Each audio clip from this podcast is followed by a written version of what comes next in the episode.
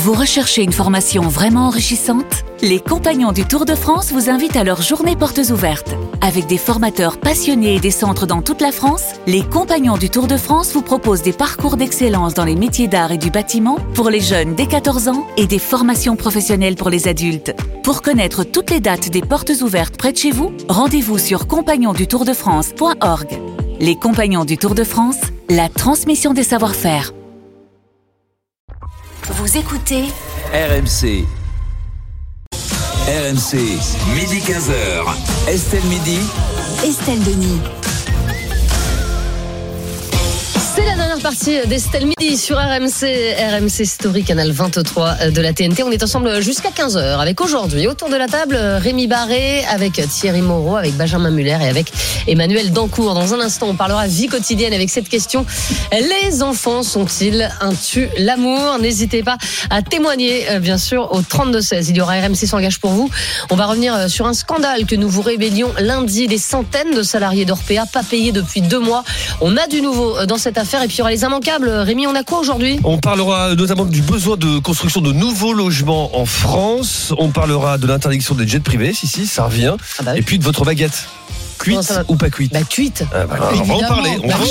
C'est pas la tendance. On va en parler. Ah non, ouais, c'est pas la tendance. Ah non, c'est pas la tendance. Bon, écoutez, on verra. On veut du RMC Estelle Midi. C'est vrai en plus.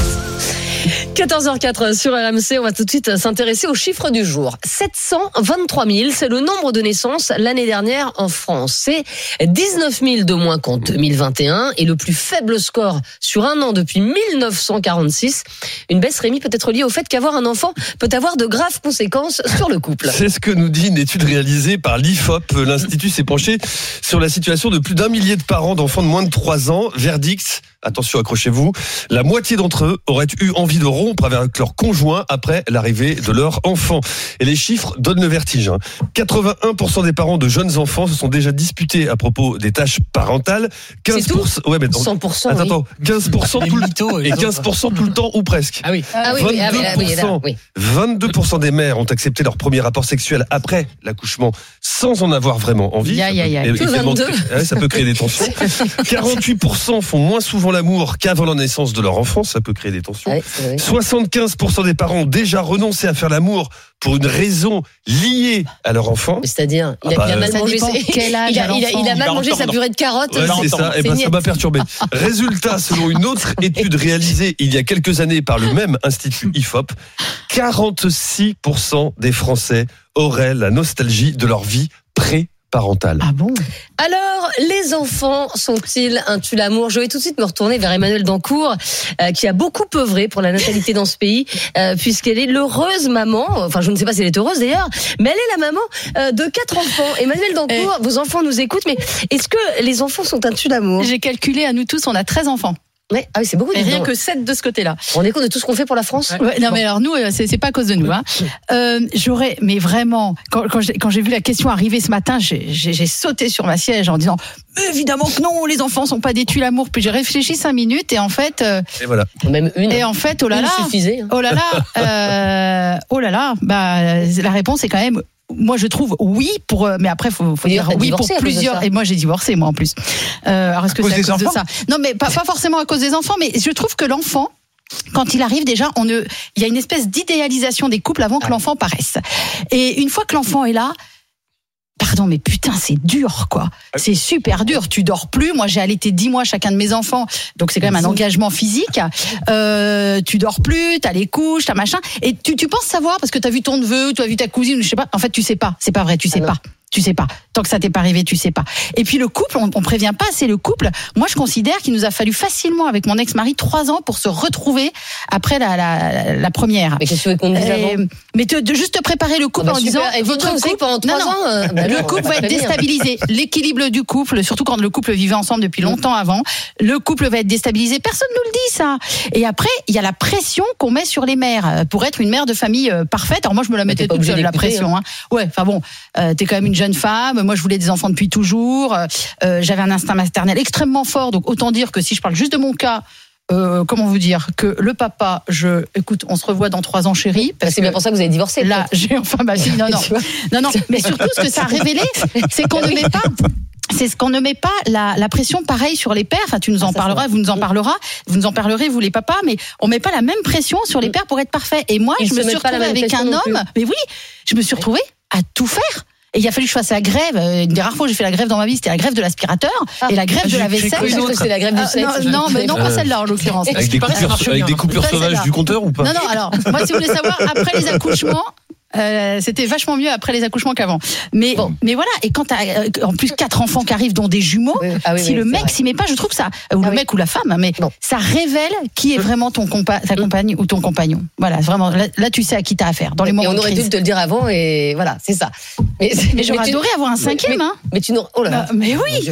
Benjamin Muller, vous qui êtes un peu un papa parfait parce qu'on rappelle qu'en plus vous êtes un podcast, encore une histoire, vidéo maternelle. Non mais voilà, vous êtes parfait. Benjamin, mais est-ce que quand même si vous êtes parfait, est-ce que quand même l'arrivée de vos enfants, ça a bouleversé votre quotidien et vous dites parfois, c'était à refaire, bon, ils sont quand même sympas. Mais en vrai, j'y réfléchirai à d'autres fois. Attends, ça, je me dis jamais ça. Et je pense qu'au final, peu de monde se dit quand même si c'était à refaire, je les referais pas. En revanche, le sondage, je suis d'accord avec tous les chiffres. Qu'il y ait une petite nostalgie de l'avant, effectivement, moi, comme tout le monde, quand t'es en couple, tu dis, si là on pouvait sortir, se faire un cinoche, aller boire des coups, sans avoir à les faire garder, sans tout ça. Évidemment que la vie est plus légère, sans enfant. Évidemment qu'il y a le baby clash, on appelle ça, dans la foulée, évidemment, on s'engueule parce qu'on est fatigué, parce qu'on n'est pas d'accord sur la manière d'éduquer, parce qu'il y en a un qui fait moins que l'autre. Toutes ces raisons sont vraies. On dit que le postpartum dure 3 ans, je crois que c'est vrai aussi pour le couple. Une fois qu'on a dit ça, je trouve, et quand je vais essayer de le dire sans braquer, qu'une vie sans enfant, en tout cas c'est ma version du truc, c'est un peu tristoun dans un couple. Et les couples qui n'ont pas d'enfants, je juge personne, chacun fait ce qu'il veut, on a le droit de ne pas en vouloir bien sûr.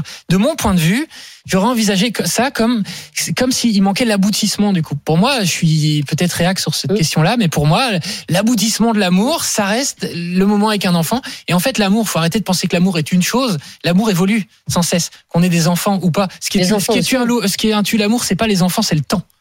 C'est le temps.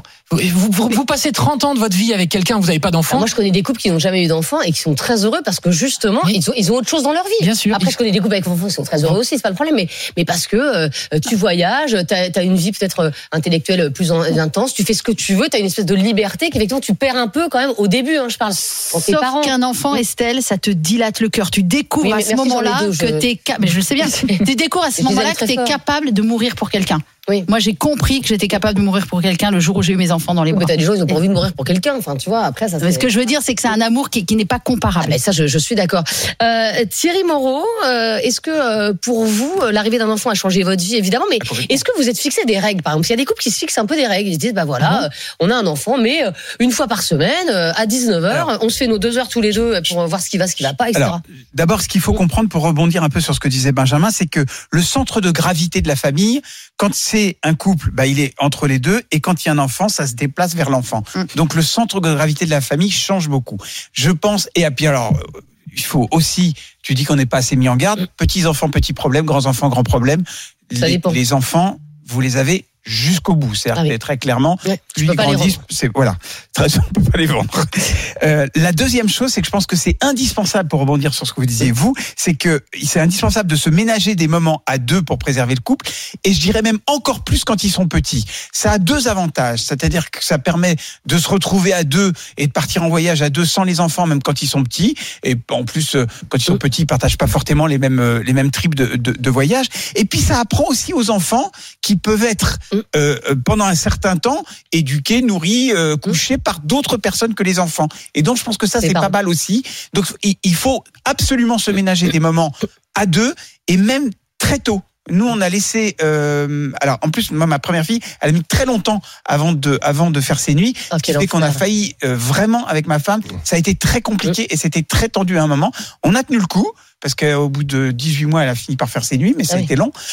Donc, ça a été très, très dur. Vous savez qu'on dit qu'il faut jamais prendre de décision de séparation dans les mois qui suivent une naissance. Mais bien sûr. Parce qu'en fait, tant qu'on est crevé, on n'est plus le même. C'était super dur. On perd une moitié de son cerveau. Tu sais, même qu'une fois, on a même confié notre fille à la voisine pour avoir une nuit tranquille. C'était très très dur, mais on a surmonté et maintenant on est heureux. Et vous êtes toujours en couple et vous avez de très beaux enfants.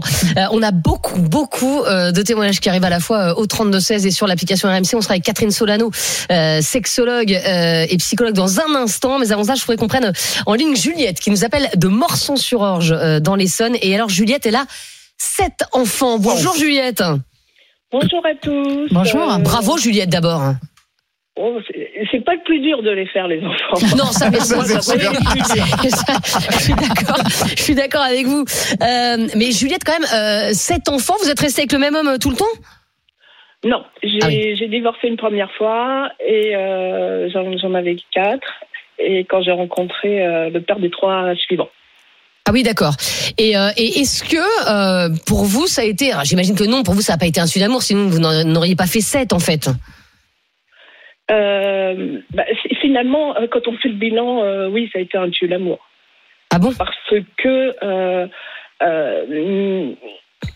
c'est énormément de travail. Moi, je suis. On va m'appeler Emmanuel 2, sauf que j'en ai pas 4, j'en ai eu 7. Mais ça a été très dur, quoi. Et mes enfants, mes filles m'ont vu, à vrai dire, me démener, m'occuper de tout, etc.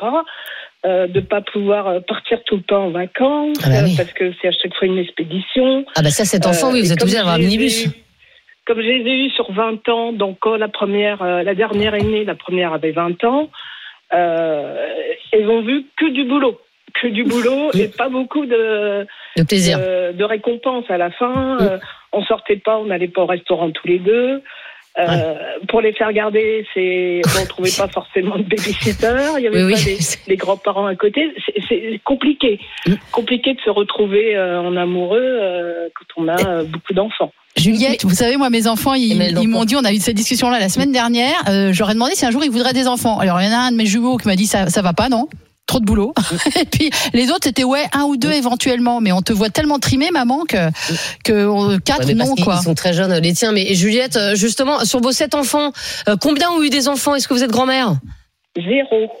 Ah mince. Et ma grande a 39 ans, la dernière a 19 ans. Ouais. Et les 3 derniers sont encore en études, mais ils font leurs études supérieures, mais les 4 premiers qui travaillent, non, on veut voyager, on veut pas être comme toi maman.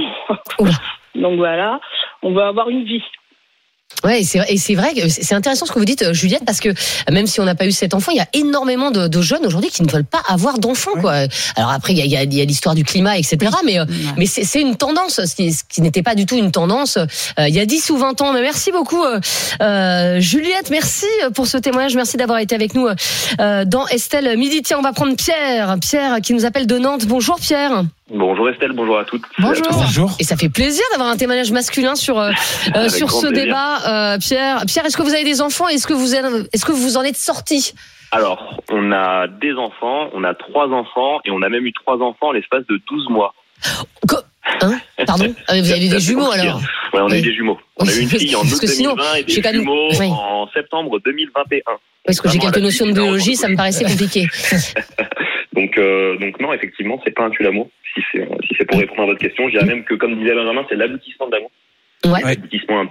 L'aboutissement du couple. Et c'est un bonheur au quotidien. Bon, je vous dis ça aujourd'hui parce que tous les 3 vont bien, sont pas malades. Si ça avait été il y a une semaine, peut-être que je vous aurais dit complètement l'inverse. Mais effectivement, ça chamboule un peu la vie et c'est une vie différente après avoir des enfants. On ne peut pas vivre les mêmes choses que l'on vivait avant. Mais c'est que du bonheur quand même. C'est vraiment l'aboutissement, quoi. Après, j'imagine que 3 enfants en bas âge, 3 enfants en un an, faut quand même y aller. J'imagine que vous avez dû fixer quelques règles, quoi. Enfin, c'est toute une organisation quand même qui est totalement chamboulée. C'est militaire. Ouais, c'est ça, c'est ce que je voulais entendre. Ouais. C'est militaire. Notre vie est timée de façon militaire. On fait toujours les mêmes choses au même moment avec ses enfants. Ouais. Ce qui est important, ce que Thierry disait, je crois, c'est de s'accorder des moments à deux finalement. C'est ce que l'on arrive à faire, on part en week-end, on va au restaurant, on va quand même continuer de faire toutes ces choses-là, mais l'organisation est militaire et millimétrée, ça nous a complètement bouleversé, surtout qu'on est plutôt actifs tous les deux. Donc, Mais j'imagine Pierre que vous gagnez aussi bien votre vie parce que ça on l'a pas dit, mais c'est aussi évidemment c'est plus simple quand on gagne bien sa vie d'avoir quelqu'un, d'avoir une femme de ménage, de pouvoir partir en week-end ou même d'avoir, même si on gagne pas très bien sa vie, mais d'avoir des gens qui vous aident, quoi. Alors, je dirais même que c'est primordial quand on a des enfants de bien gagner sa vie, ne serait-ce que pour trouver un moyen de garde. C'est aujourd'hui, ça. Notre moyen de garde, notre nourrice pour les 3 enfants nous coûte, je crois que c'est 1 400 ou 1 500 euros par mois. Ouais, bah oui. Ouais, bien sûr. Donc, c'est énorme. Donc, effectivement, c'est important. On a la chance de bien gagner notre vie. On vient plutôt de famille modeste avec mon épouse. on fait faire attention, on a un peu la valeur des choses, mais effectivement, on a quand même des salaires qui nous permettent de faire des choses à côté. Bah merci beaucoup Pierre en tout cas d'avoir été avec nous, notre invité. On est tellement content de l'avoir avec nous. Notre invité sur ce débat, c'est Catherine Solano, sexologue et cofondatrice de Doctical, la plateforme de télésanté. Bonjour Catherine. Bonjour Estelle. Ça va bien Catherine? Très bien. Je trouve ça très intéressant comme sujet parce que je suis passée par là aussi. Oui, bah oui. En tant que médecin. On est tous passés par là, vous savez, oui. Catherine. Enfin, beaucoup.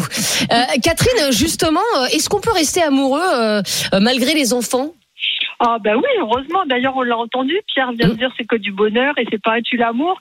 Mais j'ai bien aimé qu'ils disent la semaine dernière, je vous aurais peut-être dit le contraire. Oui, c'est ça. Et je trouve qu'on le dit pas assez. Ça, c'est que moi, je me disais avoir des enfants, ça doit être sympa. Et en fait, pas du tout. Soit c'est génial, c'est que du bonheur, soit c'est l'horreur totale, quoi. Et en fait, on oscille comme ça. On a des grands bonds émotionnels. Ouais. Et c'est pas facile. Ouais, et je voulais dire aussi une chose, c'est que il y a des papas qui délaissent les mamans après avoir un enfant. Parce qu'ils sont totalement centrés sur le bébé. On dit toujours que c'est les femmes, mais croyez-moi, ça arrive aussi du côté des hommes. Et je vois des femmes qui disent « mon mari me délaisse depuis qu'on a eu un enfant ou deux ». Vous voyez ? Peut-être parce qu'ils voient la femme aussi de manière différente. Ça, c'est ce dont se plaignent de nombreuses femmes qui disent « avant, ils me voyaient comme une femme, maintenant, ils me voient comme une mère ». Oui, ça c'est encore. Oui, ça arrive aussi, exactement. Ah oui. Et puis il y a aussi une chose, c'est que après une grossesse, une femme n'a pas de désir tout de suite parce que il y a la chute des hormones, donc il y a au minimum 3 mois où elle a pas de libido, où elle a des douleurs dans la zone génitale, surtout si elle a eu un accouchement par voie basse naturelle, quoi. Elle peut avoir des problèmes si elle allait, elle peut avoir aussi des douleurs au sein ou des seins gonflés ou dès que elle fait des câlins, le lait coule. Enfin, il y a plein de petites choses. Ne pas non, mais elle a raison Catherine, on a une infangite pour la première, après quand on a plus de 3 enfants, on a ce qu'on appelle les tranchées, c'est-à-dire c'est bien ce que c'est. On pas savoir. Quand l'utérus se rétracte, tu peux t'assurer que tu n'as pas du tout envie d'aller faire des câlins à ton mec. Emmanuel. Non mais c'est la réalité. Oui, c'est vrai. Et on le dit peut-être pas assez aux hommes parce qu'il y a beaucoup d'hommes qui sont pressés de recommencer. Ils partiraient sinon. Et je dis c'est peut-être aux hommes d'attendre un petit peu en attendant que leur femme cicatrise et reprenne un peu vie, vous voyez, parce que c'est important. Oui, je vois, oui. Là, quand il y a une épisiotomie, c'est sympa aussi. Je vais tout vous sortir. Non, là c'est bon, on l'a là. Catherine Solano, est-ce qu'il y a des règles à respecter? Tiens, quand on a un enfant, qu'on est un jeune couple, et effectivement, Emmanuel le disait, on nous dit rien avant. Est-ce qu'il y a des choses à faire pour que ça se passe bien, en fait? Déjà, ce que je conseille, c'est que déjà de prendre son temps pour reprendre les rapports sexuels. Ouais. Que si au bout de 2-3 mois, il n'y a vraiment rien, le papa, parce qu'en général c'est lui, dise secoue un peu sa femme en lui disant écoute, il faut qu'on fasse quelque chose, sinon on va s'éloigner. Je ne disais pas la secouer physiquement. Oui, mais je comprends. Oui, je précise quand même. Et c'est se faire des câlins même sans pénétration, sans s'il y a des douleurs, etc. C'est garder le contact. C'est aussi que le papa s'occupe beaucoup du bébé. C'est très important parce que quand on fait plein de câlins, qu'on prend un bébé dans les bras, on a moins de désir sexuel parce qu'on est un peu comblé sur le plan contact. Et du coup, ça équilibre. Parce que si c'est seulement la maman qui donne plein de câlins à son bébé et le papa, non, dis-moi, je travaille, je m'en occupe d'une autre manière, par exemple, du coup, ça fait une inégalité. Et lui, il va avoir plus de désir sexuel parce qu'il n'aura aucun câlin, ni de sa partenaire, ni de sa femme, ni du bébé, en fait. Ça, c'est important. Alors, je voudrais qu'on entende le témoignage de Philippe. Restez avec nous, bien sûr, Catherine. Philippe qui nous appelle de la chapelle Saint-Mémin dans le Loiret. Bonjour, Philippe. Oui, allô, bonjour, vous allez bien ? Bien, et vous, Philippe ? Bonjour. Ouais, déjà, une chose, parce que je sais qu'il y a Thierry Moreau, et j'adore, je l'aime beaucoup. Merci. Donc, vous avez très bon goût. Je vous suis depuis DPMP. Donc, d'accord. Voilà, déjà. Juste pour commencer là-dessus. Merci beaucoup. Je plus. Alors, nous allons continuer avec autre chose. Philippe, vous êtes un tout jeune papa. Papa comblé ou pas du tout ? Comblé. Sur le plan affectif, on va dire, avec mon fils, mais effectivement sur le plan, on va dire, sexuel, c'est autre chose. C'est ce que j'ai dit à Thomas, c'est on est passé de tout à rien, quoi. Ah oui, mais ça fait combien de temps? Il a quel âge votre fils? Il a 1 an. Ah oui. Oui. Voilà, il a 1 an et en gros, on va dire, c'est là où on parle du point nostalgique qu'on a parlé. C'est-à-dire que quand il n'était pas là, on faisait peut-être l'amour, on va dire, 2 à 3 fois par semaine. Ouais. En soi, c'est pas non plus énorme, mais... Non, mais c'est bien. Voilà, c'est très bien comme ça. Et depuis qu'il est là, on est passé, on va dire, à zéro, quoi. Et on va dire, 1 fois dans le mois. Mais vous lui en avez parlé à votre épouse ? Oui, bah on en parle souvent de ça. En fait, c'est pas le fait qu'on s'attire plus, au contraire, loin de là. Mais en fait, c'est vraiment la vie active. En fait, c'est-à-dire que on travaille, on s'occupe du petit, et puis ensuite, en vrai, le soir, on va se coucher à 21h, quoi. Ouais, parce que vous vous dites, mince, il va pleurer à 5h, et donc vous comptez vos heures de sommeil. Bah, on va laisser Catherine Solano vous répondre, Philippe. Allez-y, Catherine. C'est une consultation gratos. Bah écoutez, déjà c'est bien parce que vous dites on s'attire quand même, on a quand même du désir, on se plaît, on s'aime. Et alors je voulais dire une bonne nouvelle quand même, c'est que ça ne dure pas. Un enfant, vous voyez, ça va durer au pire 15 ans. C'est très long, mais sur une vie. Vous voyez, je connais des gens qui ont des enfants qui sont grands, qui sont partis étudiants, ils disent c'est génial, on peut recommencer à faire l'amour partout dans la maison et à sortir quand on veut et tout, donc il y a quand même une vie après les enfants. Bon, quand ils ont 1 an, ça vous fait 14 ans à attendre, c'est quand même beaucoup, j'avoue.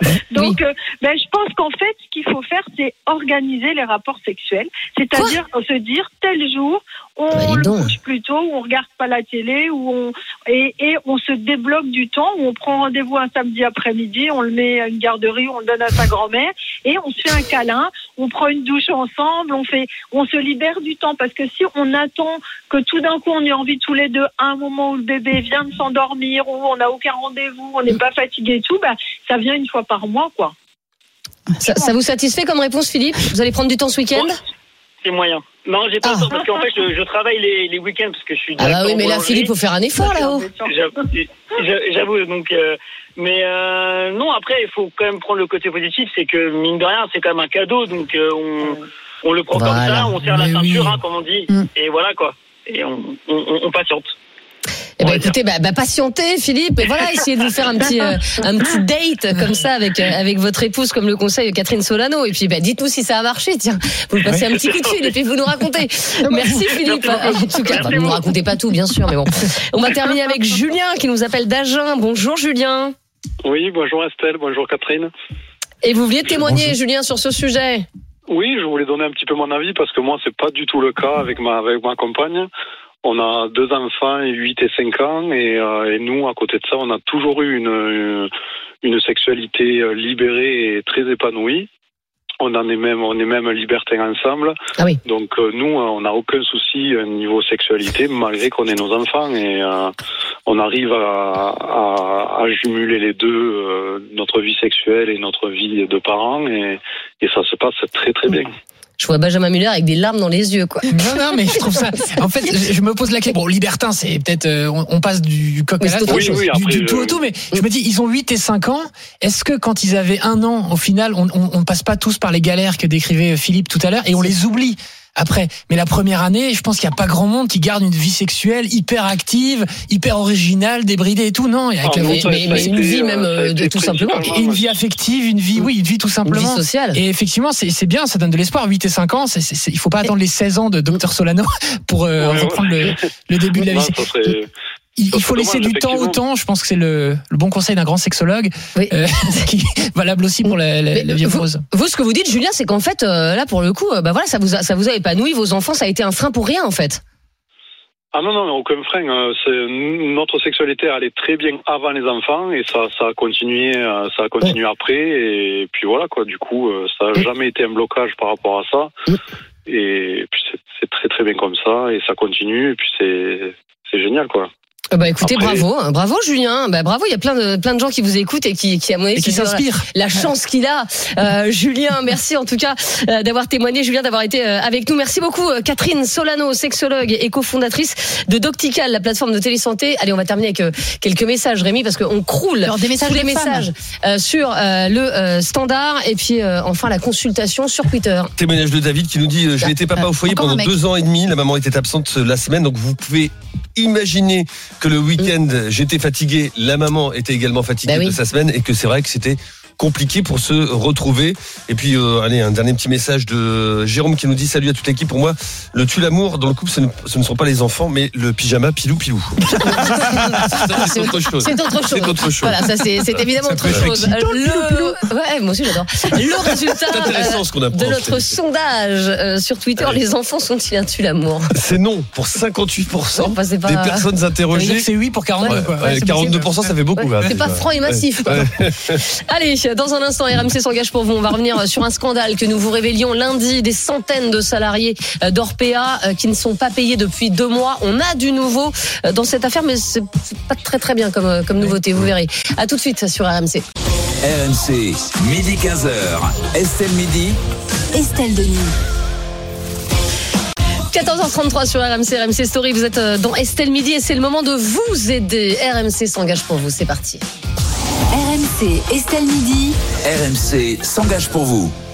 Avec Johanna Chabas aujourd'hui, et on va revenir sur un scandale que vous nous révéliez lundi sur ce plateau, scandale Orpéa. Des centaines d'employés qui attendent leur salaire complet depuis plus de 2 mois. Orpéa, lundi, s'était engagé à tout régler, mais malheureusement, le compte n'y est pas, Johanna. Non, pas du tout, du tout, du tout. Des primes de nuit, des dimanches travaillés, voire des semaines entières ont été impayées et les aides-soignantes ou infirmières se sont retrouvées parfois à découvert. Tout ça à cause d'un bug du logiciel de paye, selon la direction. Vous le disiez, le DRH d'Orpéa nous avait promis il y a une semaine que tout était réglé, que les virements étaient bien partis jeudi dernier, que tout va bien, le problème est derrière eux. Sauf que le lendemain de notre enquête, on recevait un mail de Corinne. Cette infirmière attend toujours 1 500 € depuis le mois de décembre. J'ai plongé dans le découvert, mais la tête la première. Hein. Et il n'y a personne pour m'aider, en fait. Quand vous êtes seul avec un enfant à charge, des factures, une nounou, il y a tout qui vous tombe dessus. C'est un engrenage. Je regarde mes comptes tous les jours, je regarde ma boîte aux lettres tous les jours et c'est absolument pas réglé. Ils ont dit ça quand ? Jeudi dernier, ça fait une semaine et il n'y a rien de réglé. Donc vous nous connaissez, hein, à RMC s'engage pour vous, on a voulu vérifier. Avec Nicolas Traîneau, on a rappelé les 10 autres soignants que nous suivons. 6 ont bien reçu ce fameux virement, mais il manque toujours une partie de leur paye. Et à l'heure où je vous parle, 4 autres n'ont même rien reçu du tout. Et alors depuis lundi, Johanna, vous avez mené l'enquête bien sûr, et vous avez découvert que les EHPAD d'Orpéa ne sont pas les seuls concernés. Non, il y a aussi Clinéa, c'est la petite sœur d'Orpéa, une branche spécialisée absolument dans les soins ambulatoires et la psychiatrie. Les salariés de ces cliniques ont eux aussi été affectés par exactement le même bug. Ce sont eux qui nous ont alertés. Des jours fériés impayés par-ci, des primes non reçues par-là. Et pour Alexandra, ça va même beaucoup plus loin. Vacataire, cette infirmière a travaillé 30 heures dans une clinique Clinéa en janvier. Elle aurait dû toucher environ 600 €. Elle a reçu sa fiche de paye le mois dernier. Une fiche de paye à 0 €. Mais non. La fiche de paye, elle est envoyée. Toujours personne qui capte. Le virement est fait à 0, mais je me dis, mais le jour où quelqu'un va se planter, ce sera 1 million € qui sera versé. Mais c'est pareil, il y a 0 vérification de toute façon. Un logiciel qui bug, alors admettons, quoi qu'il en soit, la gestion humaine derrière le problème soi-disant matériel, elle est juste, mais déplorable. Alors ça, c'est sûr que c'est absolument déplorable. Et évidemment, Johanna, vous avez relancé Orpéa, vous les avez tannés. Que vous répondent-ils ? Alors la direction s'excuse encore une fois et décrit toujours elle décrit exactement le même mot, une situation inacceptable. Elle maintient que le bug informatique est résolu. Selon eux, si certains comme Corinne n'ont pas reçu leur salaire, c'est qu'ils sont payés par chèque et que ces chèques se seraient perdus. Oh bah non, donc c'est ballot, tous les chèques, dis donc. Donc du coup, ils vont les renvoyer. En plus, le problème, c'est qu'on nous aussi, on a parlé à ces employés et en fait, on a parlé à des employés qui eux sont rémunérés par virement et eux non plus n'ont pas reçu tout leur salaire ou même pas leur salaire du tout. Donc on a redemandé des explications à Orpéa qui nous explique et nous répète que tous les employés seront bien payés et les agios seront aussi remboursés si jamais ils ont été en difficulté et se sont retrouvés en découvert comme Corinne. Les équipes d'Orpéa ont été renforcées pour accélérer les régularisations. Une réunion entre délégués syndicaux et le DRH d'Orpéa a été décidée en urgence suite à notre reportage. Cette réunion vient tout juste de commencer, donc évidemment on va suivre et on vous tiendra au courant de ce qui se passe chez Orpéa. On verra ça lundi et on saura s'ils ont tenu leurs promesses. Merci beaucoup Johanna. RMC s'engage pour vous tous les jours à 14h35 dans Estelle Midi. Dans un instant, les immanquables, les infos qu'il ne fallait pas rater aujourd'hui. RMC, midi 15h. Estelle Midi. Estelle Denis.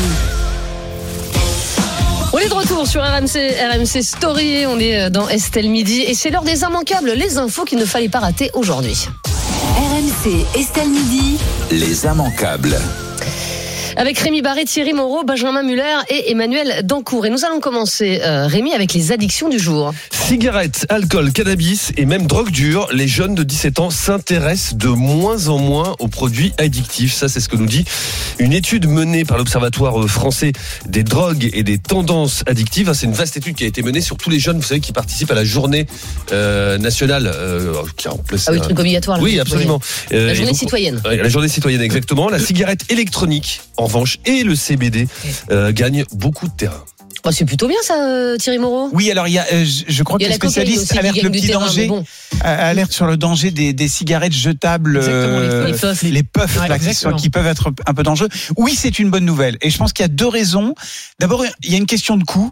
On ne le dit jamais assez, mais il y a beaucoup de jeunes qui n'arrivent déjà pas à manger 3 repas par jour. Donc, je pense que les addictions, ça coûte cher, faut le savoir. Le tabac, l'alcool, ça coûte très cher. Ça, c'est le premier point. Et puis, il y a quand même ce courant d'une vie plus saine. On le voit chez nos enfants. Ils veulent manger bio, ils veulent manger local, ils veulent manger, etc. Donc, je pense que ça procède aussi de ce processus d'avoir une vie plus saine. Donc, c'est plutôt une bonne nouvelle. En tout cas, s'il peut y avoir moins d'addictions dans ce pays, c'est une... Alors, c'est une bonne nouvelle, mais si tu permets, je vais mettre un petit bémol, parce que cette même étude a révélé que les jeunes qui étaient encore très attirés par ça, c'était tous les jeunes qui étaient qui étaient soit en apprentissage, soit sortis du système scolaire. Ceux qui font leurs études plus longtemps, c'est ceux qui ont régressé dans ces pratiques-là. Il y a quand même une vraie disparité. Et d'autre part, on note dans cette même étude, et là pour le coup je trouve ça hyper inquiétant, que ça s'est beaucoup dégradé chez les jeunes dans le champ de la santé mentale, avec des troubles liés à l'anorexie, à l'obésité et au syndrome anxio-dépressif. Donc ça va mieux d'un côté. On avait envie de dire que ça allait mieux. Et de l'autre côté, voilà. Je dis pas que tout va bien. Journaliste. Ouais. Et de l'autre côté, c'est en train de dévisser. Donc faut qu'on fasse. Oui, mais enfin, pour une fois qu'on a plutôt une bonne nouvelle, c'est-à-dire qu'on passe notre temps à dire que les jeunes sont dépressifs, que ceci, que cela. Et là, c'est vrai qu'enfin, ça fait quand même des années qu'on attend ça, quoi. Surtout qu'il y a un espoir. C'est plutôt pas mal, quoi. C'est qu'il y a une génération, celle qui a aujourd'hui 15 ans, en 2030, génération non-fumeur. Exactement. Et en fait, c'est pour la première fois on l'envisage. C'est quand même une très bonne nouvelle. Il faut voir à quel point l'industrie du tabac est fourbe avec ces histoires de puffs. C'est des petites cigarettes électroniques jetables, sucrées, pas chères, qui ont un petit goût myrtille, où ils ont. Il n'y a pas de nicotine, hein. Il n'y a pas de nicotine, oui, mais c'est le début. C'est les habitudes. Et en fait, on commence comme ça tout doucement. Et puis à 16, 17, 18 ans, on va commencer à avoir une cigarette. Le goût d'une cigarette, absolument, les études le prouvent. Les études prouvent qu'on peut pas. Une cigarette normale, ça a tellement pas le même goût qu'un truc à la barbe. C'est habitué au geste. C'est le geste, c'est la fumée. C'est le début. C'est comme l'alcool. On commence avec des alcools sucrés, un petit peu. Moi, quand j'avais 17 ans, on commençait par des petits trucs un peu dégueux, avec le recul, mais sucrés qui passent bien. Malibu. Et en fait, et l'industrie du tabac inonde cette jeunesse de ça. Mis à part ça, c'est vrai que ça fait plus du tout rêver les jeunes d'aujourd'hui. La cigarette, il y a une. Et on a toujours tendance à taper sur les autorités publiques. Ah non, il y a un travail qui a été fait. Les campagnes d'information, les politiques aussi, anti-tabac, la hausse des prix, etc. Au bout d'un moment, ça finit peut-être par payer. Ça paye. Et il y a une dénormalisation de la cigarette où on voit de moins en moins, mis de rien de but, je trouvais ça ridicule, mais de films, de séries où les gens fument, c'est de moins en moins. C'est toujours le méchant qui fume, jamais le gentil. Mais maintenant, on en voit de moins en moins. Moi, à l'époque, quand j'avais 15 ans, je regardais un Tarantino, ils fumaient tous, je trouvais qu'ils avaient la classe de fumer. Maintenant, ça passe moins bien. Ça a été le retour de la cigarette dans les années 90 avec les Tarantino, effectivement, et aujourd'hui, on réservoir d'eau, ils fument tous du début à la fin. Et on est. Ils font pas que fumer. Et en fait, fumer, c'est associé à notre âge. C'est plus jeune. La proposition du jour. Le groupe des écologistes à l'Assemblée va proposer un texte visant à interdire les jets privés. L'objectif, ramener les riches sur Terre et les faire consentir à l'effort général de la transition écologique. Ça, c'est ce que dit le député écologiste Julien Bayou. Il faut savoir que c'est pas la première fois que les écolos entament une guerre législative contre les jets privés.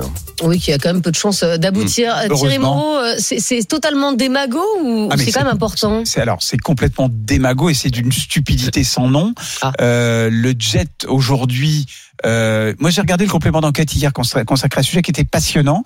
Il y avait des choses intéressantes en tout point et les défenseurs de ce secteur économique, qui reste un secteur économique, expliquent que 80% des déplacements, ce sont des déplacements professionnels. Alors effectivement, au moment de l'été, on voit un pic et que les gens vont à Saint-Tropez, à Nice et à Cannes, ça c'est vrai. Donc quand tu as un jet privé, tu l'utilises pour le boulot, tu peux aussi l'utiliser pour partir en vacances, ça me choque pas plus que ça. Faut savoir aussi que c'est pas pareil quand même. En termes d'impact, c'est un des des personnages qui intervenaient dans ce doc qui expliquaient qu'il suffit d'arrêter WhatsApp pendant 2 heures dans le monde entier et ça représente les émissions carbone de l'industrie européenne entière des jets privés pendant 1 an. Donc il faut aussi relativiser les choses. Et puis il y a les choses qui ont été faites. Il ne s'agit pas de tout interdire, il s'agit de réguler. Et le ministre des Transports a par exemple expliqué que le kérosène par exemple était 2 fois moins taxé que le carburant à la pompe, ce qui était quand même pas normal. Bah oui. Maintenant, depuis le budget de l'année dernière, il est doublement taxé, donc il est très taxé, sauf pour évidemment le déplacement sanitaire où là on transporte un cœur greffé, donc non, il y a moins de taxes. Donc il y a des choses qui se font. Il faut faire des choses à petits pas pour réguler, pour pas faire n'importe quoi, mais interdire, c'est stupide. Benjamin Muller, je me dis que vous n'êtes pas d'accord avec Thierry Moreau. Oui, mais je vais me faire engueuler. Mais non, allez-y. J'ai l'impression qu'à chaque fois qu'il y a une proposition qui va dans le sens d'un truc un peu plus propre, par définition, vous êtes tous contre. Non, mais là, c'est une proposition surtout. Enfin, oui. Non, en vrai, c'est une proposition anti-riche. Oui. Non, mais là, c'est une proposition anti-riche qui a un mérite, parce que ça ne verra jamais le jour. Bah, c'est de parler de la pollution, du trafic aérien, du trafic des jets, où effectivement, quand c'est professionnel. Moi, je prends souvent l'exemple du PSG, où ils vont jouer 2 fois par semaine en jet privé, et je vois pas comment ils pourraient faire autrement. Et donc, si c'est valable pour les clubs de foot, c'est valable pour plein d'entreprises où on peut pas difficilement faire autrement. Une fois qu'on a dit ça, ouvrir la question des jets privés et plus globalement des transports en avion, je pense que il faut qu'on puisse en parler sereinement. Donc les Verts sont dans leur rôle. Sans interdire. Oui, mais ils font ça en régulant. Typiquement, comme là, ce qu'on fait. Et c'est la mauvaise manière. Tu stigmatises. Non, parce que tu mets le point sur en voulant interdire, tu stigmatises. Tu mets le doigt sur quelque chose. Par exemple, en fait, que les billets d'avion soient parfois sur une destination 3 fois moins cher qu'un billet de train. Il y a un truc qui va pas. Alors ça, le vrai sujet, il est là plus. Parce que tu veux aller à Strasbourg ou tu veux aller à Lyon. Depuis Paris, ça te coûte 200 balles en train aujourd'hui. Ouais. Voilà. Alors que tu regardes pour la Venise en avion, ça coûte 50 €. C'est hallucinant. Mais l'interdiction n'est pas la solution. Non, l'interdiction non, mais en fait mettre le doigt là-dessus et donc derrière, tu te dis il y a peut-être des trucs à faire, il y a des trucs qui sont pas normaux. Mais bien sûr qu'on va pas interdire les jets privés, ça paraît aberrant, mais et ça fait le buzz également du côté des écolos. Emmanuel. Oui, non, mais je suis d'accord avec tout ce que vous avez dit. Interdire, ça n'est pas jouable. Donc et en même temps, je comprends ce que font les écolos, effectivement, à vouloir créer le buzz, à en parler. Un jet privé, c'est 2 tonnes de CO2 par heure. Nous, chacun, on représente 8 tonnes de CO2 par an. Donc, c'est quand même qu'il y a un problème. Mais peut-être qu'il faut taxer le kérosène. Peut-être qu'effectivement, il y a un énorme problème qu'il faut baisser. On va pas se mentir. Tu dis qu'on tape sur les riches, mais c'est quand même les personnes qui sont le moins concernées d'une manière générale par tout ce qui est développement durable, par les problèmes de climat, parce qu'ils ont de l'argent et qu'ils s'en foutent. À un moment, c'est important qu'ils se sentent concernés aussi. Parce qu'à ce compte-là, si on commence à parler des jets privés, faut parler de l'industrie pétrochimique qui préfère payer des amendes énormes plutôt que de se mettre aux normes, quoi. Il faut tout revoir, c'est tout le système qu'il faut revoir. Donc là, on tape sur les jets et puis le prochain coup, on tapera sur quelqu'un d'autre. Il faudrait quelque chose de plus concerté, de plus global. La tendance du jour. La tendance du jour, cuite ou pas trop cuite. Cuite, question récurrente de votre boulanger. Et la baguette blanche s'impose. Mais non. Nous serions aujourd'hui dans une tendance de 80-20 suivant la tendance générale à manger des choses plus molles. Erreur, d'après les spécialistes, la baguette bien cuite est plus digeste et se conserve plus longtemps. Mais évidemment, Thierry Moreau, vous qui êtes un fin gourmet. Non seulement je la demande plutôt plus cuite et elle me fait mon boulanger que je salue, monsieur Lucas, cet œil. Celle que personne ne veut. Non, mais il me fait un pain spécial qui fait cuire un peu plus et que je vais aller chercher tout à l'heure. Parce que j'aime bien quand il y a une mie extrêmement croustillante, presque noire, et à l'intérieur quand c'est blanc et doux. Je pense que la différence entre les deux. Et puis c'est plutôt plus sain le fait d'avoir quelque chose de pas mou. Donc cuite, évidemment, ultra cuite. Mais alors, ça a l'air d'être anecdotique, mais est-ce que c'est pas quand même un peu le symbole de notre époque finalement, Benjamin Muller, quoi, des choses un peu indolores, sans couleur. Le petit jeune de l'émission là. Oui, vous êtes le lobby de la baguette cuite. Complètement, c'est ça. Je vais vous dire, vous êtes dans, vous trompez. Non. Et c'est quoi, ça m'étonne pas du tout. Ça vous étonne pas. Mais j'étais sûre qu'il aimait la baguette. Moi, exactement. Effectivement, j'aime bien demander pas trop cuite. Et de temps en temps, on tombe sur des boulangers, on sent que ça les heurte. Mais je m'en moque, je vais au bout de mes convictions. Moi, je suis désolé. Je trouve que avec un moi, je suis prêt à mener des combats sans état. Ça tient pas une baguette, c'est tout mou. Mais c'est pas grave. Ça se casse dans le sac. Comment je pourrais vous justifier? Prendre la brioche si tu veux quelque chose de mou. Si, bien sûr. Je trouve qu'on ça va à la quintessence du goût quand elle est pas trop cuite. Ça va pas. Bien sûr que si. Sinon, elle va vous craquer dans la bouche. Mange-la. Mange la pâte alors. Ah, ça peut avoir son petit charme. C'est une petite fille de boulanger qui te parle et je t'assure que le pain le meilleur c'est celui qui a la croûte qui est vraiment craquante, qui est même des fois un peu noire. Moi j'aime bien quand c'est un petit peu noir. Exactement. Et que tu as la mie et que tu as cette différence de texture entre la croûte et la mie, au-delà du fait que ça se conserve mieux, etc. Et puisque tu as parlé de ta boulangerie, moi je vais parler de la mienne. Oui, enfin on n'est pas là. Si, qui s'appelle le son Bernonnais et qui a un pain à l'ancienne. Et c'est ça qui est bon, c'est les pains à l'ancienne qui sont bons. Et ton truc tout mou, tu auras plus de dents quand tu seras vieux. Oui, bah, ils s'en foutent. Écoutez, à l'heure actuelle, ça va. Il faut un quignon qui soit tout fin. Ça, c'est très important. Voilà, et si possible, calciné. C'est ça. C'est la vie, ça, Benjamin. Écoutez, on est complémentaires, c'est bien. Exactement. Voilà, le pain cuit, c'est le besoin du jour. Une étude réalisée pour la Fédération des promoteurs immobiliers montre que la France aurait besoin de près de 5 millions de nouveaux logements en 10 ans. Ah, quand même. Le phénomène qu'on appelle de décohabitation, la séparation, le départ d'un enfant majeur, y est pour beaucoup. On est loin du compte. Si les constructions de 483 300 nouveaux logements ont été autorisés en 2022, seuls 371 000 à peine ont été mises en chantier. Oui, mais ça c'est à cause de la hausse des prix des matières premières. Et il y a énormément de chantiers qui ont été mis en stand-by parce que ça devenait beaucoup trop cher. Mais ça c'est un vrai problème, Thierry, et on les voit quand même pas venir. Ces 500 logements. C'est une catastrophe. Et pour reprendre l'expression sur le climat, je pense que c'est un problème qui doit se prendre dans sa globalité. Oui. C'est-à-dire que par exemple la rénovation énergétique des logements est une priorité. La construction des logements, vous l'avez dit. Aujourd'hui, il y a 4 millions de Français qui sont mal ou non logés. Il y a 2 millions de Français qui sont dans des logements très abîmés. Donc on a un problème en France et on dit que quand le bâtiment va, tout va. Mais là, je pense que c'est une priorité. On parlait tout à l'heure de dossiers qu'il fallait traiter après le dossier des retraites et dont le gouvernement devrait s'emparer pour le bien de tout le monde et le bien public. Je pense que ça devrait faire partie de ces dossiers-là parce que le problème du logement et du mal logement en France est une nécessité absolue. Et c'est pas seulement le fait qu'il n'y a pas assez de logements neufs. Je pense que c'est vraiment là aussi un problème à traiter et ça va coûter beaucoup d'argent, donc beaucoup d'impôts. Voilà, faut se préparer. Exactement. On va terminer là-dessus et on va rejoindre tout de suite Vincent Moscato, le super Moscato Show. Comment ça va, Vincent ? Oh bah ça va pas mal quand je vais écouter votre débat sur la baguette. Ah bah alors. Ouais. Alors que t'es pas cuit. Je l'ai connu à un certain âge, j'avais le syndrome du boulanger, la brioche qui gonfle plus vite que la baguette. Et ça arrive à partir de 50 ans. Crois-moi. Bon, comment ça va ? Vous êtes en forme ou quoi ? Mais oui, on est pas mal. Bah, exactement.